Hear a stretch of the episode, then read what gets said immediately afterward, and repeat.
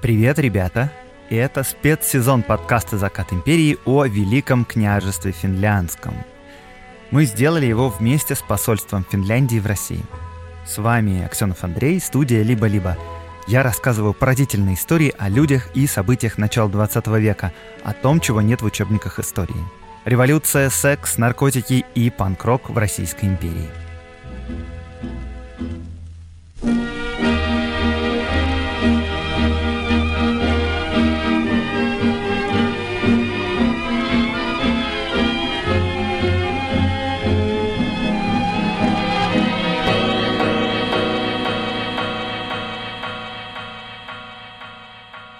Прежде чем я начну, у меня есть маленькая просьба.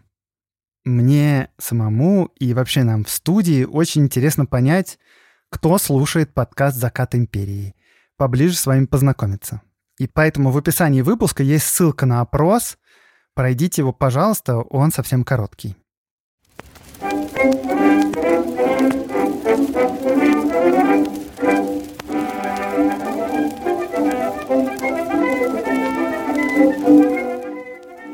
13 февраля 1906 года. Два часа дня. Государственный банк Российской империи в Гельсингфорсе, то есть в Хельсинки. Обычный рабочий день. Несколько человек в пальто заходят в операционный зал обменять наличные. Кто-то переводит деньги в Санкт-Петербург. Операционисты и кассиры заняты своими делами, люди ждут очереди. И тут в банк входят 12 молодых мужчин, они достают из-под своих пальто револьверы и пистолеты, стреляют в потолок и кричат «Именем Революционного исполнительного комитета все присутствующие арестованы». Одновременно с ними четверо мужчин, зашедших раньше для размена денег, тоже достают оружие. Они тоже часть этой банды. Для того, чтобы запугать людей, нападавшие начали стрелять прямо в их сторону. Ну, не прицельно, лишь одного человека ранили в руку, Охранник банка по фамилии Баландин, который был в это время в туалете, выбежал из него с поднятой шашкой в руке, но его тут же расстреляли с нескольких позиций и добили ножами. Нападавшие разделились. Одни перепрыгнули барьер и начали опустошать кассу, другие ворвались в кабинет директора и связали его, третьи собрали всех служащих и заперли их в одном из служебных кабинетов. Перед входом положили консервную банку, сказав, что это бомба. Расследование позже выяснило, что это были анчоусы. Спустя несколько минут нападавшие вышли из банка как ни в чем не бывало, унося с собой, в переводе на рубли, около 175 тысяч наличными и ценными бумагами. И дело было проделано так лихо, что даже дежуривший снаружи здания полицейский ничего не заподозрил.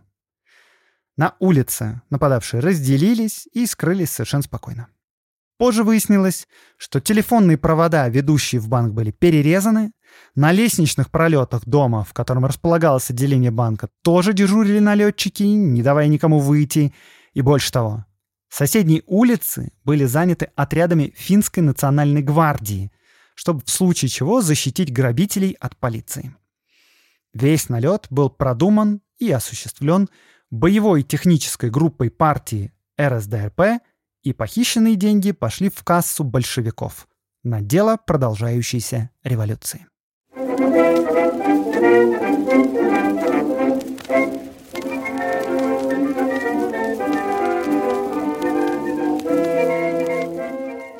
Мне кажется, что самое интересное в описании этого преступления то, что налетчиков-большевиков прикрывали отряды финляндской национальной гвардии. Типа, что?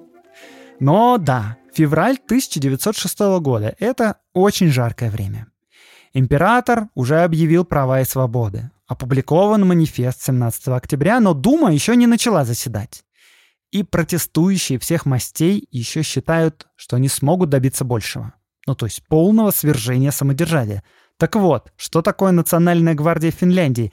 Это добровольческие военизированные отряды рабочих и горожан – они появились в ходе революции 1905 года, но вот после опубликования манифеста и не подумали даже разойтись по домам. Они продолжали патрулировать улицы, защищали демонстрации, заменяли собой полицию и всячески намекали, у кого в руках реальная власть. Общая численность всех военизированных отрядов в 1906 году была около 25 тысяч человек. В этой гвардии были и социалисты, и либералы, в общем, оппозиционеры всех толков. Ну и да, действительно, в ограблении банка революционерам помогли командиры нескольких красных отрядов финляндской национальной гвардии, и они были готовы блокировать полицию, если та попытается вмешаться. Да, сложновато, кажется, все это. Давайте вообще разберемся, как устроена жизнь в Великом княжестве финляндском в то время. И почему финские социалисты помогают российским, что вообще-то не так уж и предсказуемо. По сегодняшним меркам Финляндия того времени не являлась частью России. Объясняю. В Финляндии было свое законодательство, свой парламент, своя полиция, своя армия, своя валюта – и даже таможенная граница с остальной Российской империей тоже была.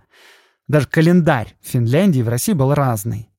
Но вот да, главой Великого княжества Финляндского был император Всероссийский, то есть Николай II. Ну, то есть можно сказать, что Россия и Финляндия были объединены унией. На самом деле вопрос тут не такой простой, ну, потому что, например, внешнюю политику Финляндии определял именно император – ну и вообще, весь 19 век юристы спорили, Финляндия это что, это отдельное государство или нет? Источник власти это все равно император.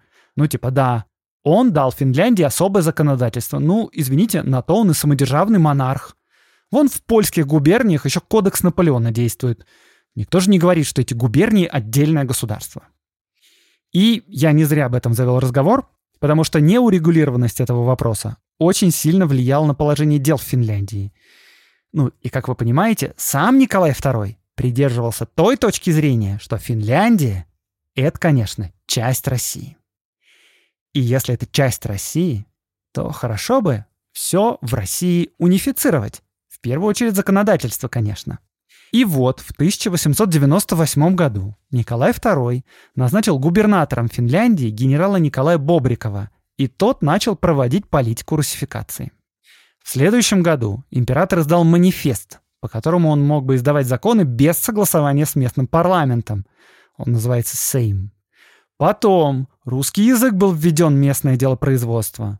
Потом, в 1901 году, была расформирована финляндская армия, и финнов стали призывать в российскую. Ну и кончилось это тем, что генерала Бобрикова убил финский национальный активист-радикал. Все вот эти законы, которые тогда проводились, они были направлены не только на русификацию, но и на унификацию законодательства с остальной империей, что автоматически означало, что у финнов теперь будет меньше прав и свобод. И я бы сказал, что политически эти все устремления Николая II были вообще ничем не обоснованы. Ну, и привели они к довольно закономерному результату. Из вполне лояльных подданных Николай II довольно быстро получил своих противников. Я обо всем этом буду подробнее рассказывать в следующем выпуске, но пока что нам важно понять, что теперь в Финляндии у сепаратистов и социалистов появилось очень много сторонников в обществе. И эти сепаратисты и социалисты тесно дружили с российскими революционерами. Ну, потому что цели у нас общие — свержение самодержавия. Очень умный ход, Николай Александрович. И, кстати, знаете, почему для нападения было выбрано именно отделение Российского государственного банка в Финляндии? Тут я, кстати, замечу, что Госбанк в Российской империи — это не то же самое, что сейчас. Он выполнял многие операции, которые сейчас выполняют обычные частные банки. Ну, то есть он выдавал кредиты, осуществлял переводы денег, принимал вклады и так далее. Но для нашей истории важнее, что до русификации никакого госбанка Российской империи в Финляндии не было. Его появление тоже было частью этой самой политики, и поэтому большевики, планируя нападение, рассчитывали, что местные их поддержат. Э, и это им удалось, откровенно говоря, не до конца.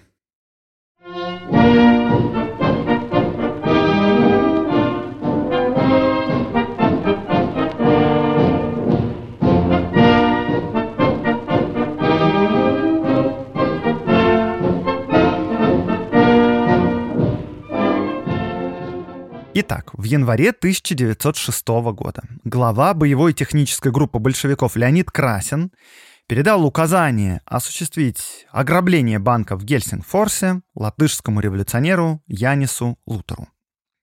Что такое боевая техническая группа большевиков? Это такое специальное подразделение, которое занимается, ну как сказать, фандрайзингом. Но если говорить прямо, оно занимается экспроприациями, то есть грабежами. И во главе этой боевой технической группы стоит именно Леонид Красин. Не надо путать ее с боевой организацией эсеров. Эсеры занимались политическими убийствами, а большевики — грабежами. Итак, Янис Лутер, латыш, которого выбрали руководить этим нападением. Ему на момент ограбления только исполнилось 23 года, но он уже хладнокровный суперпрофессионал. Про Яниса рассказывали, что он с 15 шагов попадал из револьвера в шляпку гвоздя и забивал его таким способом в дерево. За два месяца до ограбления банка он провел операцию в Риге, захватил оружие там со склада и вступил в бой с конным отрядом. И операция прошла успешно. Но потом в январе полиция арестовала его в Риге при облаве. В полиции Яниса пытали и даже один раз вывезли из тюрьмы якобы для расстрела, но потом вернули обратно. А в начале февраля друзья Яниса взяли штурмом тюрьму и освободили своего руководителя. Как раз вовремя для того, чтобы он возглавил нападение на банк. И Янису, когда он переправлялся в Финляндию, даже пришлось накладывать грим, потому что его все лицо было в синяках от побоев. И его могли бы узнать поэтому. И портной при пошиве костюма с трудом брал с Яниса мерки, потому что он был просто изувечен. Значит, Янис Лутер взял с собой в Финляндию испытанных своих друзей-боевиков из Риги, и к ним по указанию Леонида Красина присоединяются еще и петербургские революционеры. Связь с местными ячейками и вот этими военными отрядами Национальной гвардии осуществлял финн Карл Ньюман. Это редактор финской социал-демократической газеты. Короче, собралась такая интернациональная бригада — и еще, между прочим, прямо в это время в Финляндии жил и Ленин. Но он, однако, из соображений конспирации, естественно, никаких встреч с боевой группой не имел, но держал руку на пульсе, конечно. В частности, в начале февраля он встречался в Гельсингфорсе с Максимом Горьким и Марией Андреевой, его любовницей. И он явно их предупредил о готовящемся ограблении, потому что Горький с Андреевой покинули Финляндию на пароходе прямо за день до ограбления.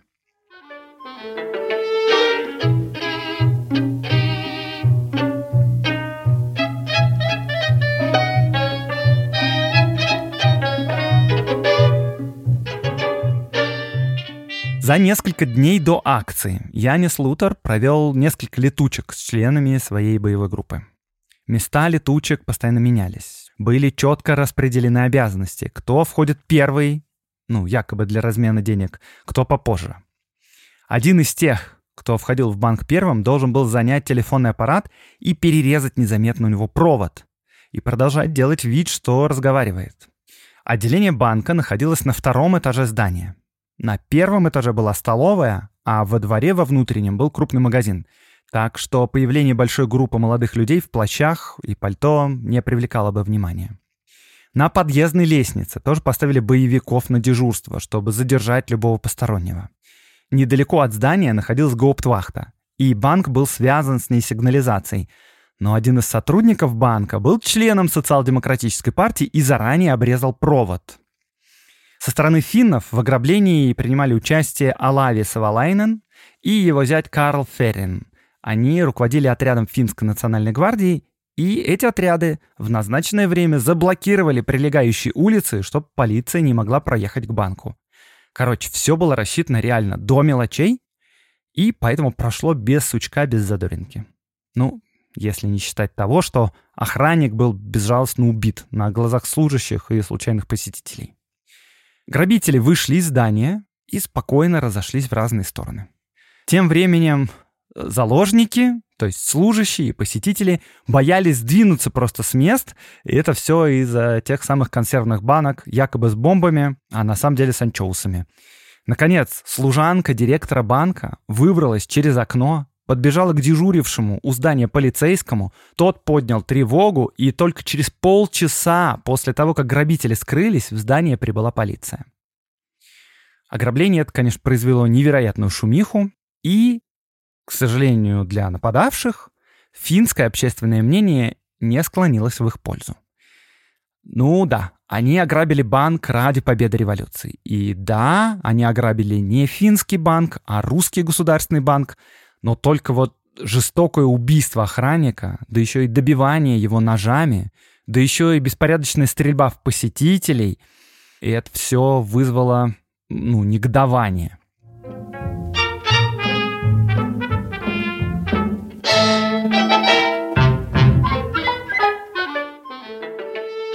На следующий же день в Финляндию из Петербурга приходит телеграмма от министра внутренних дел Петра Дурново, из которой понятно становится, что именно больше всего беспокоило власти.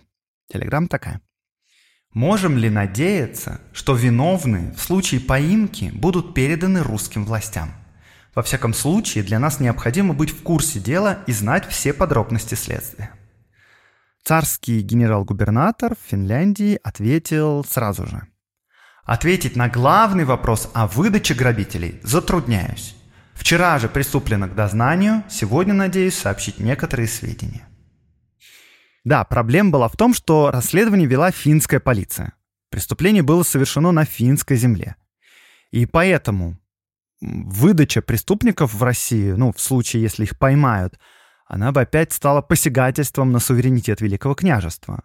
А лишний раз баламутить воду, откровенно говоря, никто не хотел. Тем более, что у нас тут предыдущего генерал-губернатора убили, а на улицах ходят 25-тысячная революционная армия. Ну, тем временем приходят первые новости. Часть налетчиков попалась, причем их сдали именно местные жители. Вот русская газета это такое название газеты, пишет 14 февраля, то есть на следующий день после ограбления. Сегодня на станции Фридрихсберг, ближайшей к Гельсингфорсу, пять неизвестных молодых людей обратили на себя внимание при покупке билетов тем, что у одного было, по-видимому, очень много денег. На станции Керова в часовом расстоянии от Гельсингфорса арестовали четырех грабителей отделения банка, одному удалось скрыться. Во время задержания произошла суматоха, и один неизвестный господин, не принадлежавший к шайке, выхватил револьвер, полагая, что его тоже арестуют, и выстрелил в жандармского унтер-офицера Михайлова, убив его на повал. То есть налетчиков запалили по толстому бумажнику, железнодорожный кассир передал информацию полиции, и уже на следующей станции их попытались задержать, там возникла перестрелка, революционеры отбились и сбежали по снегу, но недалеко – и спустя два часа троих налетчиков, среди которых было два родных брата, Карл и Густав Чокке, арестовали их и отправили в Гельсингфорс. И, кстати говоря, газета, которая протестировал, ошибалась, потому что на самом деле жандармского офицера убил один из налетчиков именно, Карл Чокке. Ну, то есть не случайный пассажир.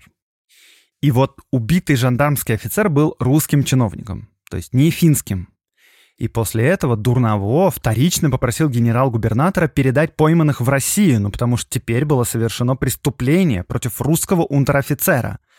Но генерал-губернатор ответил, что это все будет, знаете, крайне несвоевременно. Давайте не будем лишний раз финнов раздражать. И точка зрения генерал-губернатора имела смысл, потому что, смотрите, когда арестованных налетчиков под конвоем транспортировали в Гельсингфорс, и они ждали поезда, то один из боевиков, Карл Чокке, принялся агитировать солдат, которые их охраняли. Типа, мы боремся против царя, а вы нас арестовываете, охраняете. Офицер тогда назвал арестованных подстрекателями и ворами, а Карл вскочил и ответил ему вот так. «А что вы творили в Маньчжурии и Риге? Имелось бы у меня столько сил, сколько есть мужества, то я бы покончил бы с тысячами подобных вам». И после этого офицер заметил, что его солдаты начали о чем-то переговариваться. И тогда он сменил караул. Потому что, да, не сказать, чтобы нижние чины не сочувствовали революционерам. Газеты писали. У арестованных на станции Керова найдено 22 835 рублей и 20 432 марки – все арестованные молодые люди, один из них фин и трое эстонцы, назвали себя, но полагают, что вымышленными именами. Еще через день, 16 февраля, двое молодых людей пришли в редакцию оппозиционной газеты в Таммерфорсе, Сейчас этот город более известен под финским именем Тампере. И оставили там сумку, попросив проследить за ней. Причем они еще показали записку, которая была подписана секретарем Социал-демократической партии Финляндии Юрио Сиролой. И в этой записке была просьба оказать любое содействие людям, которые ее предъявят. Но журналисты не стали помогать. Напротив, они обратились в полицию. И одновременно в полицию пришла горничная отеля, которая обнаружила в одном из номеров Маузер. Полиция устроила засаду в редакции газеты и задержала обоих. Одним из задержанных оказался Янис Чокке, третий брат арестованных два дня назад Карла и Густава. Его обыскали, нашли у него Маузер и Браунинг, но просмотрели при обыске кинжал и отвели в полицейский участок. Во время допроса полицейский офицер ударил Яниса по лицу, а тот выхватил свой кинжал и убил офицера. Полицейские все разбежались. Янис взял оружие убитого офицера и забаррикадировался в комнате. Следующие несколько часов полицейские штурмовали комнату и взяли ее приступом только когда поняли, что у Яниса кончились патроны. Причем Янис, как и его брат, все это время активно агитировал, просил помощи с улицы. Вот я вам цитирую экстренную телеграмму местного губернатора в Гельсингфорс. Вчера во втором часу дня полицией задержаны двое грабителей банка, причем одному из них удалось вырваться и кинжалом зарезать комиссара Балкевича и из револьвера убить констебля Грепфельта.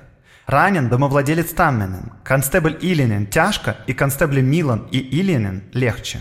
Стоя в окне, подстрекал собравшуюся публику, часть коей стала на сторону разбойника, протестами и своим угрожающим настроением мешала взять разбойника, что, однако, часа через два удалось. Беспокойная часть публики мало-помалу усмирена, главным образом, рабочими вожаками. Просто железные люди. Там полиция в какой-то момент вызвала пожарных, чтобы залить водой Яниса Чоки. Так вот, толпа набросилась на пожарных. Одного из них, который держал в руках бронзбойт, ударили по голове так, что он упал и потерял сознание.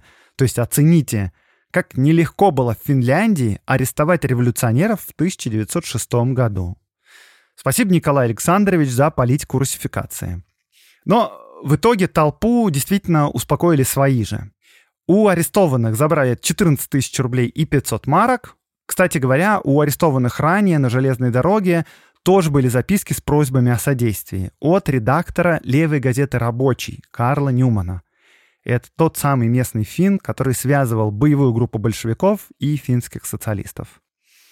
И после того, как обнаружились эти записки, Карла Ньюмана тоже арестовали, причем его арестовали прямо на палубе парохода в городе Ханка. Он прям вот чуть-чуть не успел уплыть в Стокгольм.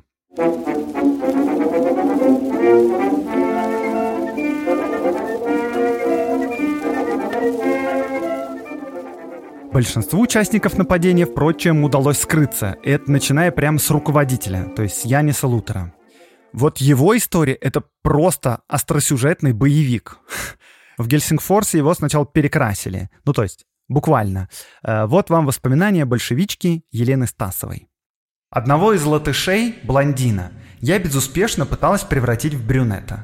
Ни я, ни он понятия не имели, как это делать. Купленная с этой целью жидкость нещадно воняла сероводородом. Волосы еще удалось кое-как перекрасить, но когда дело дошло до усов, парень не выдержал. Пришлось их просто сбрить. Это был именно Янис Лутер. Спустя пару дней Лутер объявился уже в Тамерфорсе, то есть опять в Тампере. И дело было так. Николай Буренин, глава боевой технической группы Финляндии, подчиненный Красина, устраивал фандрайзинговый концерт. И на этом концерте он был еще и аккомпаниатором. Перед самым началом концерта ему сообщили, что Янис Лутер в здании театра. Его выследила полиция, и он просто забежал сюда. Лутера спрятали под сценой. После концерта вывели из театра и спрятали в пустующей школе. И там полиция снова вышла на его след. Я, честно говоря, не знаю как, не спрашивайте, но школу окружили. Янис отстреливался, потом он выбрался на крышу, спрыгнул с нее и скрылся. Просто монстр. И в итоге большую часть экспроприированного, то есть около 120 тысяч рублей, удалось сохранить для партии. И та же Елена Стасова, которая перекрашивала Яниса Лутера, вспоминала, как она лично переправляла в Питер под одеждой около 10 тысяч. Для этого ей пришлось сшить специальный пояс, чтобы спрятать деньги под одеждой. Основную часть средств перевезли в Германию и Швецию.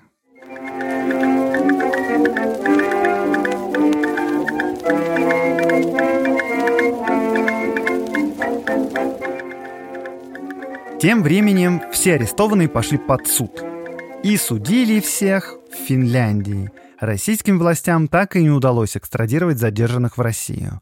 А если бы они были задержаны в Россию, то, скорее всего, они бы пошли под расстрел. Но в Финляндии оказалось немножечко полегче. Пятеро грабителей были приговорены к срокам от двух лет до пожизненного, 15 э, лет и пожизненное получили, соответственно, братья Карл и Янис Чокке за убийство полицейских.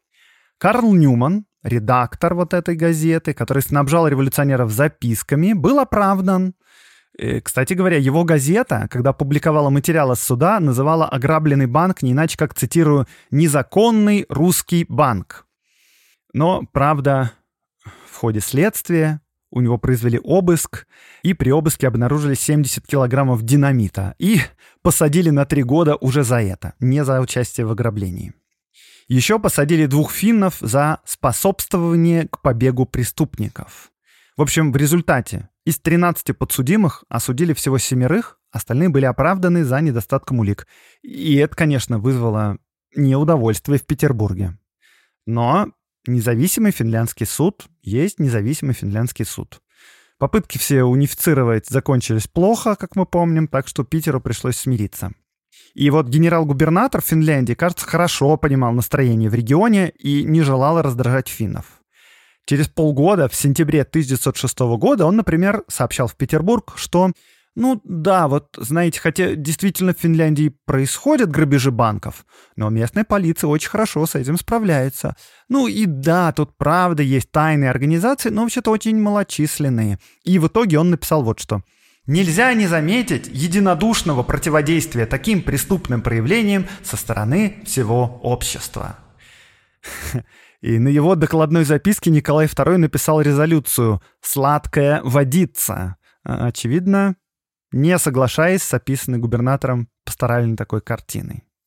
И да, действительно, до единодушного противодействия преступным организациям был далеко, потому что в начале лета 1906 года, ну, например, вот эта самая добровольческая национальная гвардия окончательно раскололась на Красную гвардию и, собственно, Национальную гвардию. И между ними в Свеоборге и Гельсингфорсе были настоящие битвы. На стороне красных были восставшие матросы, а на стороне их противников — государственная полиция. Так что до умиротворения был далеко.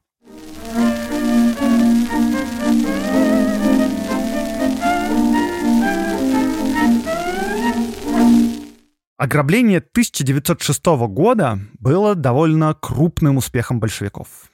К Леониду Красину, то есть главе боевой технической группы большевиков, к ближайшему соратнику Ленина, который заведовал вообще всеми экспроприациями в партии, к нему даже обратились эсеры, то есть конкуренты, и они попросили оказать помощь в налете на банк в обмен на часть добытых денег. И вот таким образом было ограблено Московское общество взаимного кредита – Потом между большевиками и меньшевиками внутри социал-демократической партии начались терки, потому что Ленин и не думал делиться награбленным с товарищами по партии. Партия-то у них одна — Российская социал-демократическая рабочая.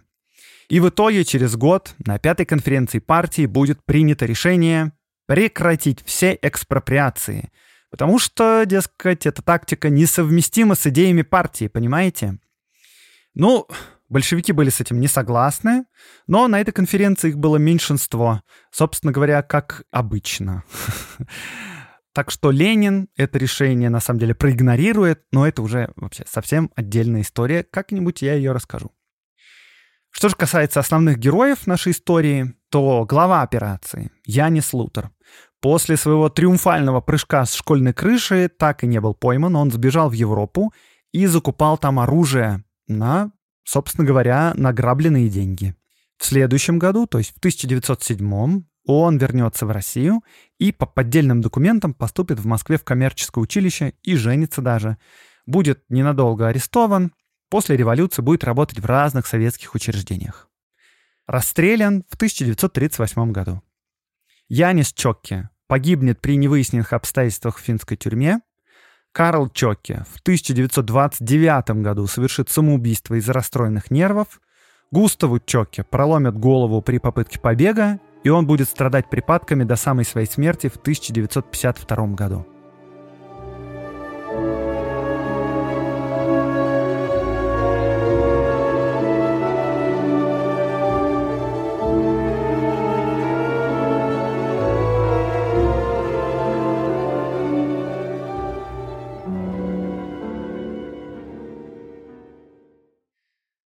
Рубрика «Чтобы послушать».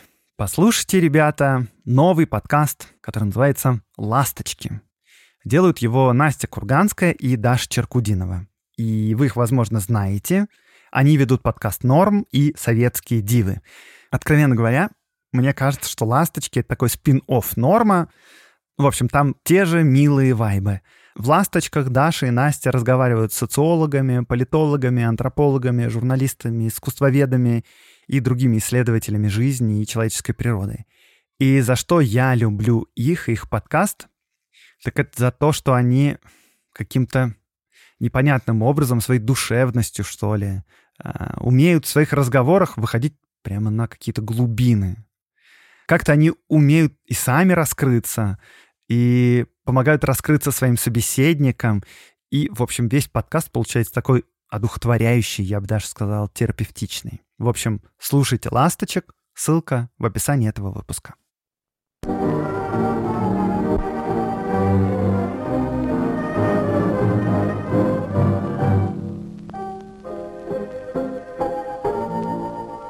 С вами был Аксенов Андрей, подкаст «Закат империи», студии «Либо-либо». Этот выпуск мне помогали готовить редактор Катерина Серебренникова, факт-чек Алексей Шишкин, работа со звуком Семен Аксенов, взаимодействие с партнерами Гульнара Делекторская. Подписывайтесь на соцсети подкаста, а также на Бусти, Patreon, закрытый телеграм-канал и либо-либо плюс подписку, потому что там будут дополнения к каждому выпуску.